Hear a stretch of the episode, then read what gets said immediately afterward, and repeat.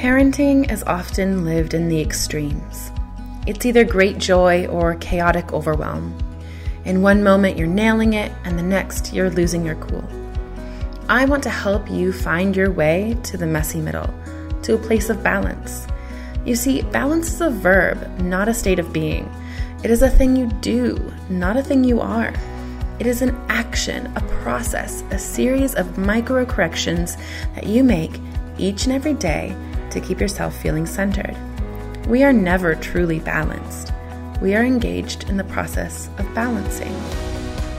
Hello, I'm Dr. Laura Froyen, and this is the Balanced Parent Podcast, where overwhelmed, stressed out, and disconnected parents go to find tools, mindset shifts, and practices to help them stop yelling at the people they love and start connecting on a deeper level, all delivered with heaping doses of grace and compassion. Join me in conversations that will help you get clear on your goals and values and start showing up in your parenting, your relationships, your life with open hearted authenticity and balance.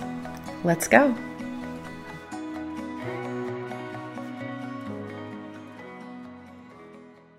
Hello, I'm Dr. Laura Froyen, and I host the Balanced Parent podcast. I'm so excited to be talking about this topic with with you, Andee. So, my background is I have a PhD in human development and family studies with a specialization in marriage and family therapy, and I really love coming alongside families and helping them parent in the way that feels really good to them, really aligned with their values, and focus on connection. And I feel like you're the same, Andee. Why don't you yeah, tell us a little bit about you?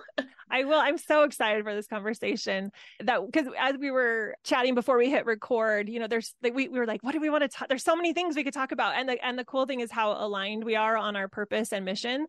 So I'll just briefly introduce. I'm so excited that we're going to get this on both of our podcasts. But my name's Andee Martineau, and I have six kids, and I'm very passionate about sharing an approach to parenting that's based in developmental psychology, that's based in attachment theory, that honors emotions, and just really helps us understand what it takes to be in a relationship with our child and with ourselves, to be honest, where mm. our nervous systems are regulated and our kids are more open to what we have to say, to the feedback yeah. we have. I have lots of teenagers and adult kids now. And so that's important all throughout, but especially as they're getting to be more independent, to have that relationship. And so of, of honesty, of openness. So I'm so excited. We're going to talk about some of the like the things we're going to dive into today are going to be really pertinent if you are in a if you're if you're parenting and you're feeling resistance and you're feeling a lot of frustration we both understand. We both get you. And and we're going to dive into that because that's something that can be really hard as a parent. So uh, yeah andee so I I'm sure you hear the same thing, but I hear from parents all the time that they they really want to be respectful, compassionate, conscious parents. And they want their kids to to listen to them. They want to feel heard and respected themselves as as mm-hmm. adults. And and it's really hard. It's it's so easy to say you're committed to something and then the putting it into practice is is so much different because you know you're dealing with a, another human being. And one of the things that i think the you can tell me if you've experienced this too that the kind of the peaceful parenting and respectful parenting world it gives this impression that peaceful parents or respectful parents are are always this kind of even keel. You know they have this sweet voice. Oh my darling you know and in my experience, lots of parents think that they're regulating, and in reality, they're stuffing. They're yes. kind of gritting their teeth through the hard moments. They're kind of white knuckling it through, and they're not actually regulating their nervous systems and learning how. Okay, so how do I actually deal with the the moments that are challenging and hard so that I don't yell? And when we when we white knuckle through it, we eventually hit that threshold where we revert to our old patterns, the patterns that were uploaded into our, our nervous system when we were younger. Yes. We start yelling, our mom's voice falls out of our mouths, you know, like, and so I guess I, that, I'm so excited to talk about that with you. Yeah. So that's like, that's my theory that, um, I not yelling is so hard is because we are resist, we are in resistance so much what do you think about that? To the emotions exactly. Well if your uh, nervous system is activated and you're trying to put on the calm parent front yeah. there's a huge disconnect. And i've had i've even had people tell me no no no i didn't raise my voice. I like was smiling. And i said well how did you feel? Irate annoyed frustrated and i and i i totally get it because i've completely been there before where i'm trying so hard to be the parent i want to be not understanding that I can't hide my internal fury. You know, like I'm trying to, but my kids map it. They our kids they are know they can see it. Exactly. I mean, you hear mirror neurons, you know, that are sending mm-hmm. out this, I think of it as a radio signal saying, I'm really upset inside, you know, and, and even though the the facade might be a what I like to call a stretchy smile, which is us doing our best, the kids feel the emotion that's being transmitted and they pick it up with their mirror neurons and and you can't hide it. So I love talking about really what's the what's the core issue you know it's like if an yeah. apple tree wasn't producing apples we would look at the roots we wouldn't look at the and we would treat the roots and water fertilizer you know that kind of thing we wouldn't look at the fruit and say let's put some ointment on the apple that's not going to cause the change right that's not really the problem mm-hmm. and so I think going to the emotions, going to the nervous system and seeing what's happening, that's how you get to a place where you are showing up more intentionally. And I and I loved your point of, you know, portraying an image of just this sweet, calm, which I'm as you can hear by my in, my intensity in my voice i i'm a very intense person so like that was really i wanted that so bad i had a couple of friends that felt like they could just you know, never raise their voice above a whisper hardly. And I thought that was amazing. And that I tried to be that for a while. That's not me. And if that is you, that's amazing. But regardless of how we are accepting who we are, accepting our emotional capacity. And it's not about necessarily always being perfect or even not you know even if we show up in a way where we we do let some of that frustration get out it's about learning how to process and take care of what was at the root of it so you can do better next time. Yeah i mean because andee we parents are humans. We get to be human you know? And yeah. i think that sometimes we we think we have to strip our humanity away in order to be these perfect respectful parents. And and that's not real. And that's not what our kids want either. Our kids want real authentic connection. Of course they shouldn't be burdened with our kind of emotions. Of course we need to be taking care of ourselves going to our friends a partner a therapist if we need to do some some work. But they need to know. They need to know there needs to be congruence between what we are expressing on the outside and the kind of what they're picking up and yes. they can tell when we're faking it they really can you know and and they're you know from an attachment perspective a biological perspective they're primed to always kind of be on the lookout for what's going on with mom because that's how they survive you know that's exactly. you know it's a i mean that is just biology our human animal nature. And and so being congruent and being authentic is really important. So i thinking about then this the parents who are in these moments where they're feeling frustrated overwhelmed they feel like their kids aren't listening and they've tried them to be nice and they feel like the only thing they can do at that moment in time is to do what they what we know works in the short term threats bribes punishments timeouts you know those things do work in the short term they do. right? they do. They yes. get compliance when that's what we're looking for. They don't work in the long term. There's you know 40 60 years of re- like solid research telling us that they don't work in the long run but they do work in the immediate moment. What do we what is the i mean you know you use that word acceptance. I feel like that's the first step. Well first step is awareness that something's happening right? We always yes. talk about that right? The first step is aware. awareness. Okay. We're aware. I guarantee the par- parents listening they're aware. Something's happening. Yes exactly. what is and and lots of us I, I know for me personally just as an example to tell a personal story i was on vacation for my 40th birthday. We were in Florida and Happy we were birthday. Oh, thank you. oh, I feel so excited about being in my 40s. I, Me too. I love my 40s. I'm so excited about it. I feel like I'm like at this level where I can just like be me. I don't know. I just I'm loving. I okay. I've been in the, my 40s for like a week, but I really love it. Welcome to the 40s. Yay! anyway, we were we were at a beach in Florida that is just really famous for seashells. And one of my daughters found a really nice big seashell. And my other daughter did not. And there were all of these feelings about it. This was on my birthday.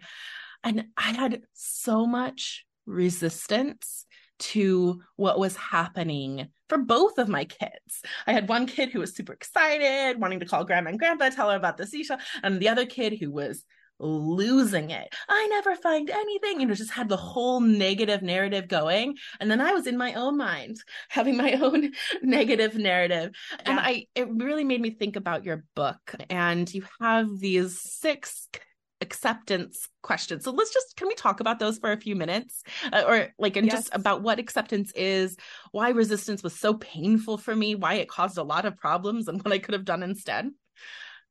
Yeah. Oh goodness. I i could tell my own version of of that story we all have them right? Yes. Well and i just before i go into the questions i just want to say being willing to say hey i'm a human and i feel the same emotions that everybody else feels like I, I think with parenting sometimes we feel shameful or because there's so much pressure to get it perfect that we're afraid to admit that we aren't getting it right all the time. So i love that we're sharing authentically because hopefully it will help other people also be willing to share and, and realize there's nothing wrong right if you resist right.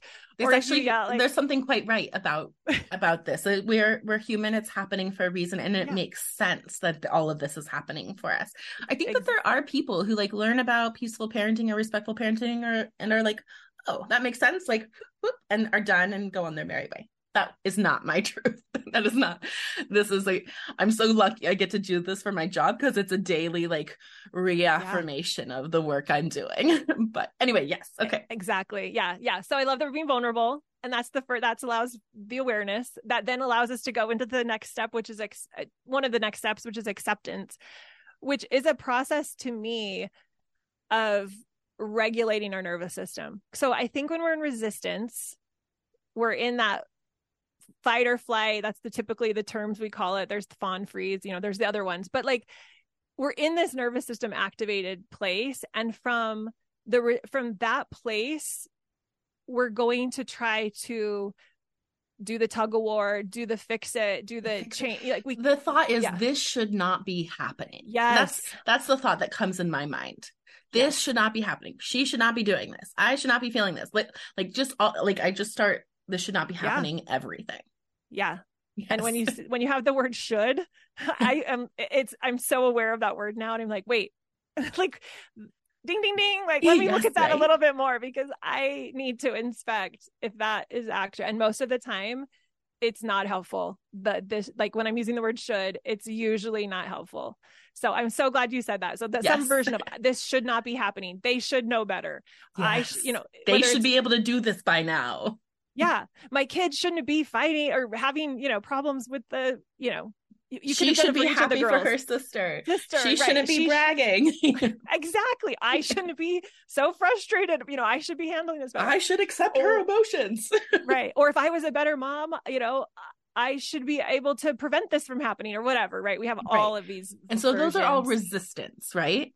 Yes, examples of resistance. And when you go into resistance, you go into an activated nervous system.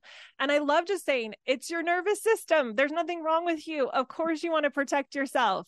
This is survival. This is how humans have survived. We just think that the girls having the seashell dilemma is is life or death like that's what our brain thinks and it's not a tiger about to eat us it's really not yeah can we just dig into to like the narrative there that happens for so many of us because it, it's not even about for protecting ourselves i for me when i know i get triggered in this certain way it's about a fear of my kids becoming unlovable and it is mm. deeply important as a human animal parent that our kids be lovable and acceptable in society because we yeah. know that that's what keeps them safe that is a like a human imperative it's written into our dna we cannot help it right that it's mm-hmm. there that our nervous system reacts to that fear of they're doing something that's going to get them rejected that's going to because mm-hmm. them to lose love and so it just makes sense that right. that would be re- cause a reaction within us right yes, yes. Yeah. And, and I wanted to say that because that, if you have that awareness that this is fine, this makes sense, of course, my nervous system is reacting this way. Of course, my girls' nervous systems are reacting this way. And you, that is leading you into acceptance, right? Because now what I'm doing, instead of fighting against the reality that I have in that moment, I'm saying, okay, I can at least accept where I am. I'm not trying to change anything at this moment, right? I'm just saying, this is my reality. This and, is reality. This is reality, right? Okay. And and the only like we when we fight against reality, we lose a hundred percent of the time, right? right? Like there is no way in the moment when it's happening, and I'm not saying talking about five minutes before or five minutes after, in the moment when the girls are having to think about the seashell, and I could I could share my own version, but since you shared yours, we'll just use it. So Let's use our, my here. Example. Yes, yeah, yeah. and, and you're having your experience. It's like this is the best we can all do right now. This is what's happening. This is what mm-hmm. our nervous systems are doing. And if you can go into that versus I should be different, my girls should be different, and you're just mm-hmm. Up, either upset at yourself or upset at the girls or both and all, right? Like this is ruining my birthday. This is not how I want to feel. Blah blah blah blah blah. Right? They're gonna live Were on you there in my head? Ever... it's almost like I was because I have my exact version of this. You know, like you know, my brain likes to catastrophize. Like they're they're not going to share. They're not going to be cooperative. They're not going to have friends. They're not going to be successful. Yes. Oh, yes. Yeah, blah blah blah. Like I'm going 20 years in the future. And so that so, that's one thing that acceptance does is it pulls you back into the here and now too. Exactly. Right. Yeah. This moment. Can I ask you a question? So I I feel like acceptance gets a bad rap in a lot yeah. of places it feels like it's a kind of a well we're just it feels like inaction it feels like we're just going to let this happen because it's happening and we're letting it happen feels kind of like the walking all over the doormat type of vibe and it's not that it's actually quite an active process to be radically accepting of someone or of a situation. Um, and it doesn't mean that we think those things are all okay either. You know, in this circumstance, when my kids weren't hurting each other, but if there was a, a hit or something that happened, it, of course it wouldn't be okay that one kid hit the other kid. Right. It's still reality. It's still what it's happened. still the truth. Yeah, like it's you, still the truth. You can either accept it or not, right? It's still right. like, am I going to accept it and use my and have my nervous system start to calm down so I can use my prefrontal cortex and make wise yeah. decisions? Or am I going to stay in resistance and wish things were different, which causes my thinking brain to turn off and I go, you know, straight into reactionary mode, which I'm not proud of. And I love what you brought up, up with acceptance. I've heard the same exact thing. They think it's passive mm-hmm. and they mm-hmm. think acceptance means condoning. and it's yeah. not it's not i'm not saying oh yeah i'm so glad they're fighting and i'm so glad no no no no you know it's not that at all so acceptance just means seeing what's happening in front of you and saying this is what is this is what is you have some questions in your book your book is called connect method parenting and you have some questions in it that I really liked because I, I feel like sometimes people are, you know, when we get the uh, advice to just accept what's happening, accept what is, we don't actually get any information. Okay, so like, what does that look like and how, please? Mm-hmm. And I mm-hmm. really love the questions that are in your book. Can we go over them a little bit? Yeah, let's go through them. Yeah. So the first one, and I, in my book, I'm telling about a scenario, and then I use the questions to kind of walk through the process I went through. So I guess I will just apply them to the situation you yes, proposed. Please. They're, they're, universal. They're universal. So how does what, and I said he's saying make perfect sense to him, but like what she's doing, how I'm feeling, you know, like you're, yeah. How does okay. it make perfect so sense to your, ch- and this, let's start with your children. So how does, how does what they're saying and doing make perfect sense to them? Oh my gosh. I mean, it makes perfect sense that my one child who found the seashell would be really excited about it would you know it was a really lovely specimen it was the biggest one we found our whole trip basically mm. it was something we'd been talking about for months leading up. Of course, she was going to be excited about that. And she had no ill intentions in being excited. She was just fully embodying her own emotional experience. And for my other child, same. We had been talking about this trip for a long time, thinking about whether we would find a big seashell or not. She desperately wanted to find one, and her sister found one instead. And of course, she felt jealous. Of course, she felt sad. Of course, she wondered if there was something that she was doing wrong because she didn't find it because she was right there too. You know, I mean, of course, she was having it makes so much sense. She was having all of those negative thoughts. And it makes so much sense that I would be having the thoughts that I was having too. Right. It right. makes so much sense that I would feel frustrated and annoyed and wish that my kids could just let it go. I wish that one didn't have to be quite so exuberant and, you know, and that the other one didn't have to, you know, be quite so sad. And like, of course, that all makes sense that I would feel yes. that way because it was, you know, it, we feel our kids' stuff too. We often take that stuff on, even when we know it's theirs. And, yeah. So I mean that makes some I mean just so even saying sense. those things I feel so much better. yeah. Oh, good. Yeah, it gives us perspective on all the mm-hmm. all the things going on in the moment. And the next couple questions you've already answered. Like I I talk about why did they feel there were two children involved in mine too. So it's like, mm-hmm. what did he feel? What did she feel? So that's what the next couple are. And you already answered all of those. Yeah. So the next couple questions, so just to read them are what yeah. are their words or actions telling me?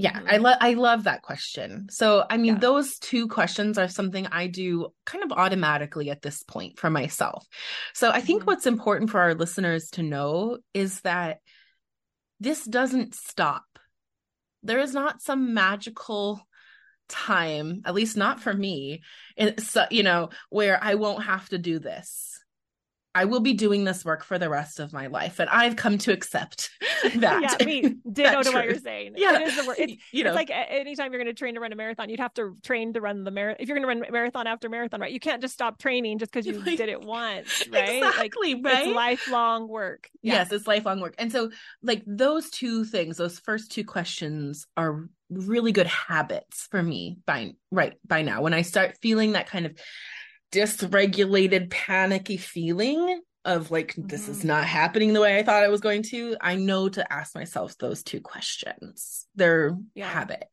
But I love your next question. So the next your next one is what's the best thing I can do right now for them and me? And that is a question on that beach that morning. I did not ask myself that question. Yeah. I did so not. If you could, what would you say now? What the best thing that would have been like the best thing for me to do would have been for me to walk ahead and regulate myself. Breathe. Mm. you know so the ocean is a is a mindful place for me. There's something about the repetition the sound the the rhythm of of the waves and stuff that is really good for my nervous system. The best thing for me to do in that moment would have been to kind of say all right i'm going to walk this way for a few minutes by myself. Go do that get drop into the present moment, get into my body, get back into regulation. While my husband, who does not get triggered by this sort of thing, dealt with the kids. That's mm-hmm. what the best thing I should have done. I did not do that, but I wish I had. well, and I the reason I wanted to ask is because even if you discover that in hindsight, every time we have that awareness, it mm-hmm. helps you next time. Exactly. It, it, it will yeah. serve you to have the awareness. So I love that. Perfect. Yeah. Always just re- I'll always regulate ourselves if we can. Right. Safety first. If you know, separate if if there's safety issues, and then yeah, take care of ourselves. I love that. So good. Yeah. Do you want to read the next one? Yeah, yeah. And so the next two questions are: What am I making this mean about me? And why? Mm-hmm. And what am I making this mean about them? And why? Mm-hmm. I, those questions are really helpful. I find those questions challenging for lots of people to answer. Do you find the same thing, Andee? I do. I do. I, I found it challenging for me to answer at first too mm-hmm. when I mm-hmm. started really having the the ability to even answer the questions. It was like, oh my gosh, I, I, yeah. So, what is the ch- most challenging part that you find with people when you're asking them those questions, or when yeah, that's coming up. Yeah. I think for the folks that I talk to, the story has been playing in the background of their mind, kind of subconsciously for so long that they're not aware of it. And these stories, you know, what am I making this mean? There's usually a, a consistent narrative. The circumstances might change, the characters might change, but the story is kind of the same. I'm a mess up, you know, like I'm a mess up. I don't do anything right. You know, there's some kind of consistency to the narrative. And we're so used to that kind of that narrative being in the background. It's this background noise that we just don't even notice anymore.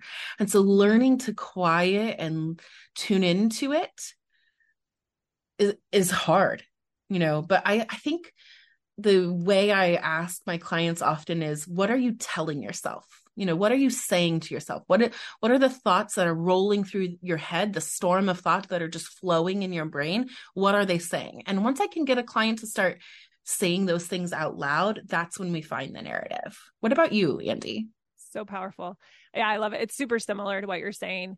it's fascinating because sometimes it's not that the story is inaccessible, they've just never realized that it's happening. That it's happening, just yeah. like what you were saying. So it, it's it's surprising to them how negative it, it, and I will say for most women, they don't have a problem making it some feel something terrible about themselves. They're really comfortable being a failure and having like beating themselves up, which is really a whole nother topic we could talk about. Oh. But you know, like women are a lot of women are hard on themselves. They think that's necessary or even useful. But when they re and I, I don't think either of those are the case. Like it's not necessary or useful or helpful. But what's interesting is when they realize what they're making it mean about their kids, that their kids are a failure, that their kids are rude or mean, and we start to talk about it, they realize how they do not want to have that story about their children. And that even if they feel like they have the evidence for it, they want to entangle that and they want to believe something different. Because when you start to talk and you have the awareness, you you want to create something new and when we start to see like if i am believing this child is rude for instance that's what i'm mm-hmm. that's the filter i'm looking through so i'm going to keep finding evidence for that in my life yeah. and so i want to clean it up and so once we start untangling and unpacking the not just the story but the impact it's having on their life and the impact it's going to continue to have on them. They want to they want to let it go. So yeah. that's my experience and super powerful questions. I find myself asking myself this often like what am i making that mean about them? And is that and is it true?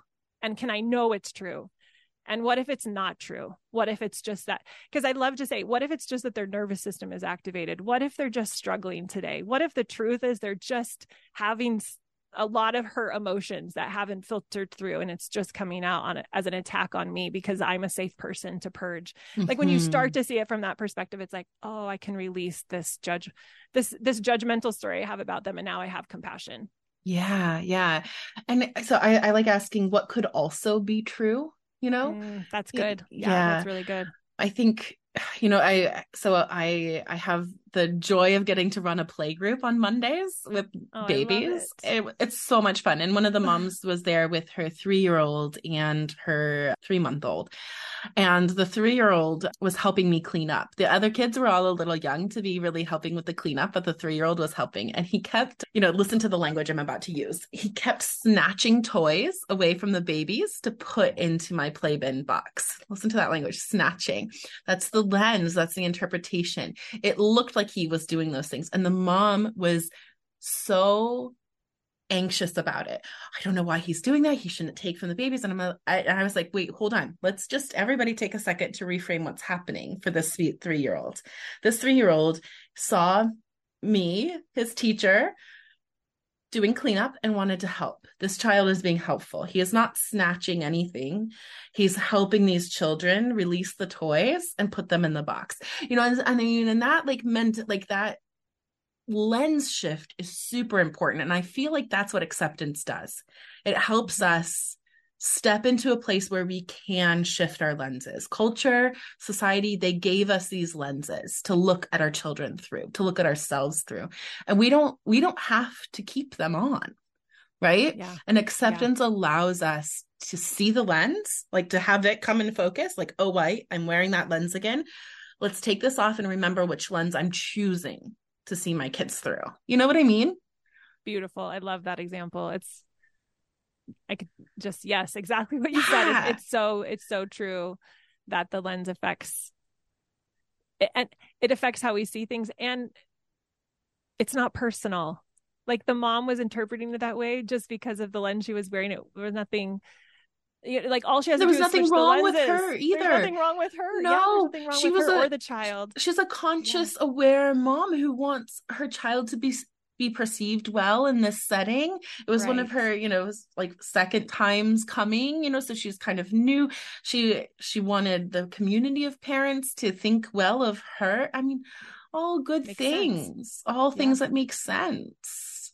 Mm-hmm. And they yeah. and they impact us. They impact how we show up with our kids and and they're not going anywhere.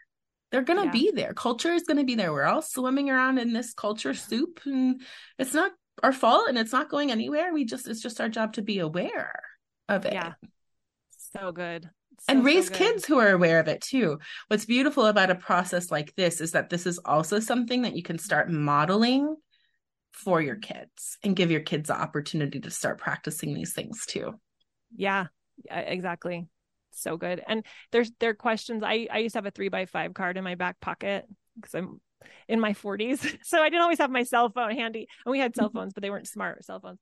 You know, and I'd have my questions written out, you know. So if I started to feel the resistance, I had my little questions. Okay, what do I, you know, and I would go through similar questions to these to help to help me navigate tricky situations and you're right on. Like it helps the kids see how to handle situations, you know, and how yeah. to how to respond. I, I also love that if at the end of the questions you're not ready to fully accept or you still want to have a little bit of resistance, that's okay too. Just consciously do it and give yourself enough space and time and permission to uh, allow your nervous system to to regulate when it's ready. You can't force the process. So yeah. Oh, I love that, just, Andee. Just takes as much time as so even accepting the resistance that I might have, the residue of it, you know, it mm-hmm. it, it just takes the amount of time that it takes. And it's beautiful to even just be able to say, no, I can't accept this right now, but I'm working on it. I can accept yeah. the fact that I'm working on it and yeah. I'm still resisting. Yeah. That's beautiful too. That's beautiful too. Okay. So I feel like when you say that, like, I can't accept this, there's this phrase in parenting that we we heard oh, ourselves oh, yeah this is unacceptable behavior and so i feel like the need to kind of pull that up as a contrast like the yeah you know i'm thinking about like okay so siblings hitting each other yes we don't we don't want them hitting each other so what are you what do you mean it like when you say can I accept this? Are you saying can I you're not like let's really piece out the condone and the accept. Can we really like pull that apart? Yeah. Yeah. I'll sorry, I was I'm just really answer... talking with my hand, listener. I love it. I love it. I'm talking I talk with my hand too. Yeah. I, so specifically when I said I can't accept that, I was not talking about the behavior necessarily of the kids. I was talking specifically of an introspective question of like, am I able to fully release the resistance I have about this situation? I, right I know, I totally yeah. know. So I wanted to make sure. Yes. Yeah. but I love that you brought this up, this idea of like a fully uh, like I like unacceptable behavior, right? Like this mm-hmm. is unacceptable behavior. And understanding the difference like the behavior is just information do you agree? Like the behavior is just and, and and tell me if I'm not answering your question correctly and maybe you can read but I love like it's just information telling me what's going on internally. Yeah. So that's why if you can separate the behavior from the child, like it it's not because sometimes we label like they're rude or they're you know there's they're doing this behavior and it means this about the child mm-hmm. then yeah it gets really complicated because now like it's one and the same, but it's like the behavior is information. It's like an SOS signal saying, I'm in trouble in here. Can you help me? I'm being really yeah. kind because I'm completely dysregulated and I'm really upset and I don't know how to do, I don't know what to do. And that helps me. I don't know. Share what share what helps you, but I just yeah yeah no i so i totally agree with you i have a, a mentor uh, Ross Greene who teaches um, collaborative and proactive solutions a model of collaborative problem solving and he talks about behavior um, as a symptom and not the root cause. And I really like that framework. And it's exactly what you're saying. It's information. Just like when a person has the flu, uh, you know, influenza, they might get a fever. That's a symptom. The fever is not the illness. The fever is not the root cause. We might mm-hmm. treat the fever by giving you Tylenol or another, you know, fever suppressant or anti-inflammatory, but that won't treat influenza, right? And so we're talking about getting to the root cause and separating those things. Just like when a child is dysregulated and hitting their sibling, you know, the the Tylenol, the ibuprofen in the moment is getting in between them, saying, I can't let you hit your sister, you know, like let me help you get your body safe. You know sweet sister let me help you get your body safe. You know that's treating the thing. And then it's all what's underneath is the pro is kind of what you're asking folks to accept.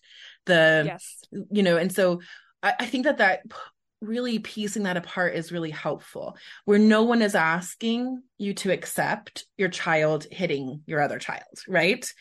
We're asking you to accept that they have things going on under the surface that is leading to the hitting. And of course we can't you know we can't let the hitting happen. We have to be working on giving other you know outlets for anger or frustration other ways of expressing those things. But the underlying anger frustration dysregulation tiredness those are the things that we can accept that that's where the kid is and then we can move towards supporting them. Does that is that what you mean? Yes 100% yeah you said it beautifully and i love i love using the tylenol analogy and just the surface versus underneath and it, yeah. it's beautiful because that's that i feel like is the thing that if more conversations or were had about that like we were because we need just we just it's just an understanding we just need to understand mm-hmm. what we're accepting and that yeah. we're not just passive it's very active actually you know like you were saying at the beginning it's a very active process of accepting the human the person why while setting a limit on the behavior to create safety to mm-hmm. it, it's necessary I always say limits create safety. They can create boundaries and clarity around what is allowed and what's not allowed in a situation, but they aren't necessarily the thing that's going to create healing or significant intrinsic long-term change. But we need both right? You you absolutely need both tools. So having the right awareness of what we're talking about is super important so that people can can integrate it into their life and not feel yeah. like they're just letting their kids run wild and they have and, no boundaries. I mean and so one of the things too that i think is really important to highlight is that on the outside it can look exactly the same. If you have a parent, you know, two parents, both they with two kids, and they're hitting each other, they those two parents can do the exact same thing: get in the middle, separate, you know, make sure that nobody's body is getting hurt. But the energy of the one who's accepting, oh my, you know, my kid is really dysregulated, they haven't had their snack yet, who's kind of acknowledging all of those things is drastically different than the energy of the one who's saying gosh my kid is just in this hitting phase he's a hitter i never thought i'd raise a hitter you know like the the energy the mindset is really different even though the actions might look exactly the same on the surface. Do you know what i mean?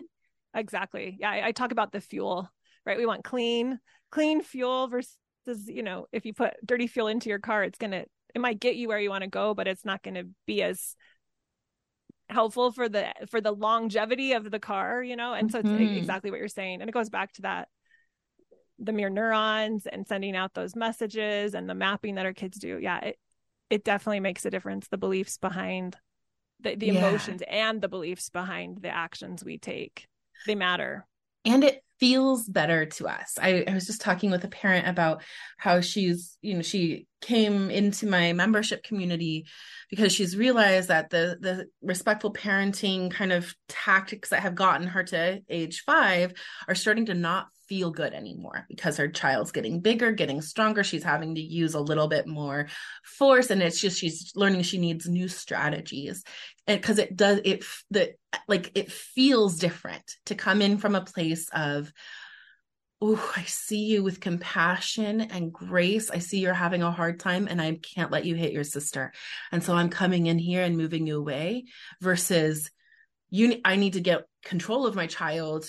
This is unacceptable behavior. You can't do this. You know, like just yeah. the the the love that comes out of our hands when we lovingly move a child away versus the frustration and the tension in our fingers as we frustrated you know and we've all probably you know had moments where we've maybe been too frustrated and should have t- gone and taken a breath instead of interacting you know but mm-hmm.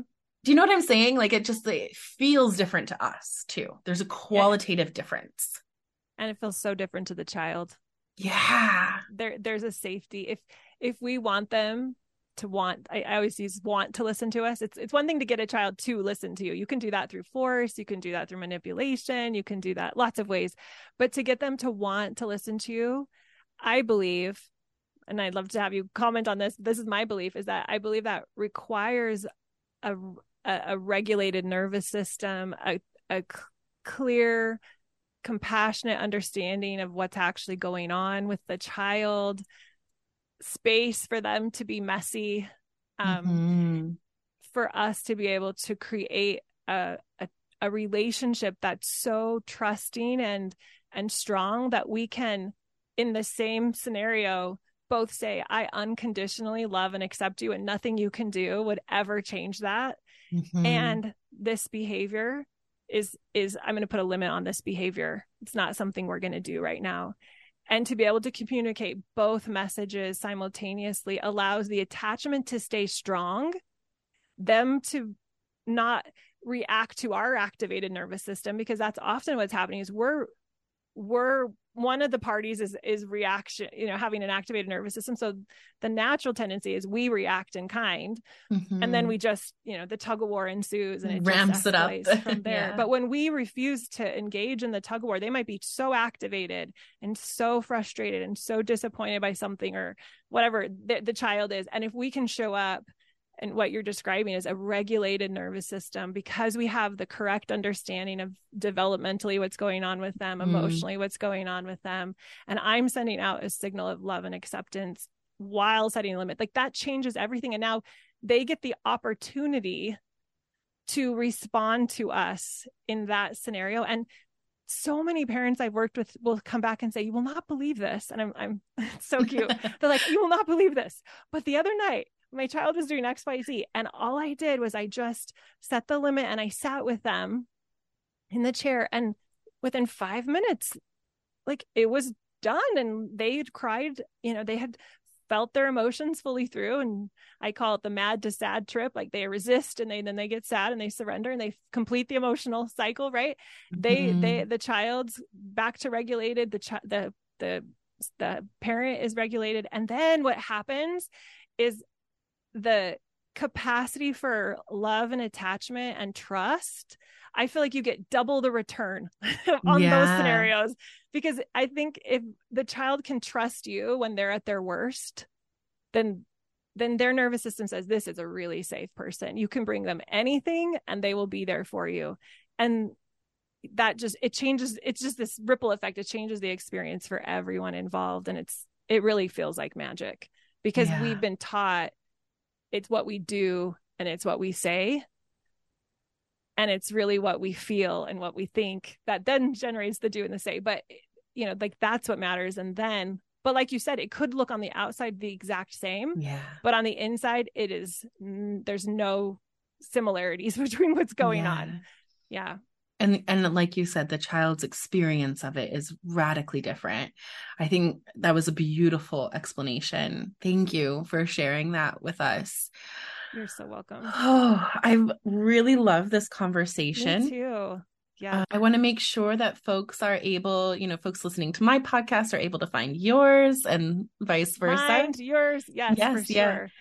So yeah. my podcast is The Balanced Parents. You can listen anywhere you get your podcasts. I love to have, you know, anybody who's listening to Andee's podcast, you'll feel right at home. You're going to love her. Yeah, you're going to love that one. yeah. And what about you, Andee? So mine is Connect Method Parenting. I tried to keep it super simple. Same yeah. name as my book.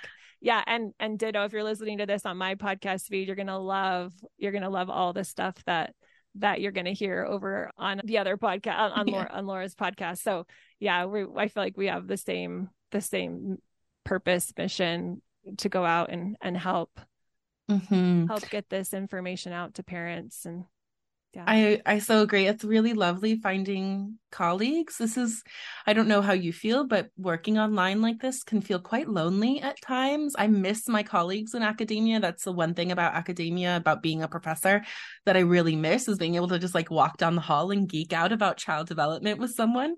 Mm. So it, mm. it's really nice to to get to connect with you, Andee, and I hope we can do this again.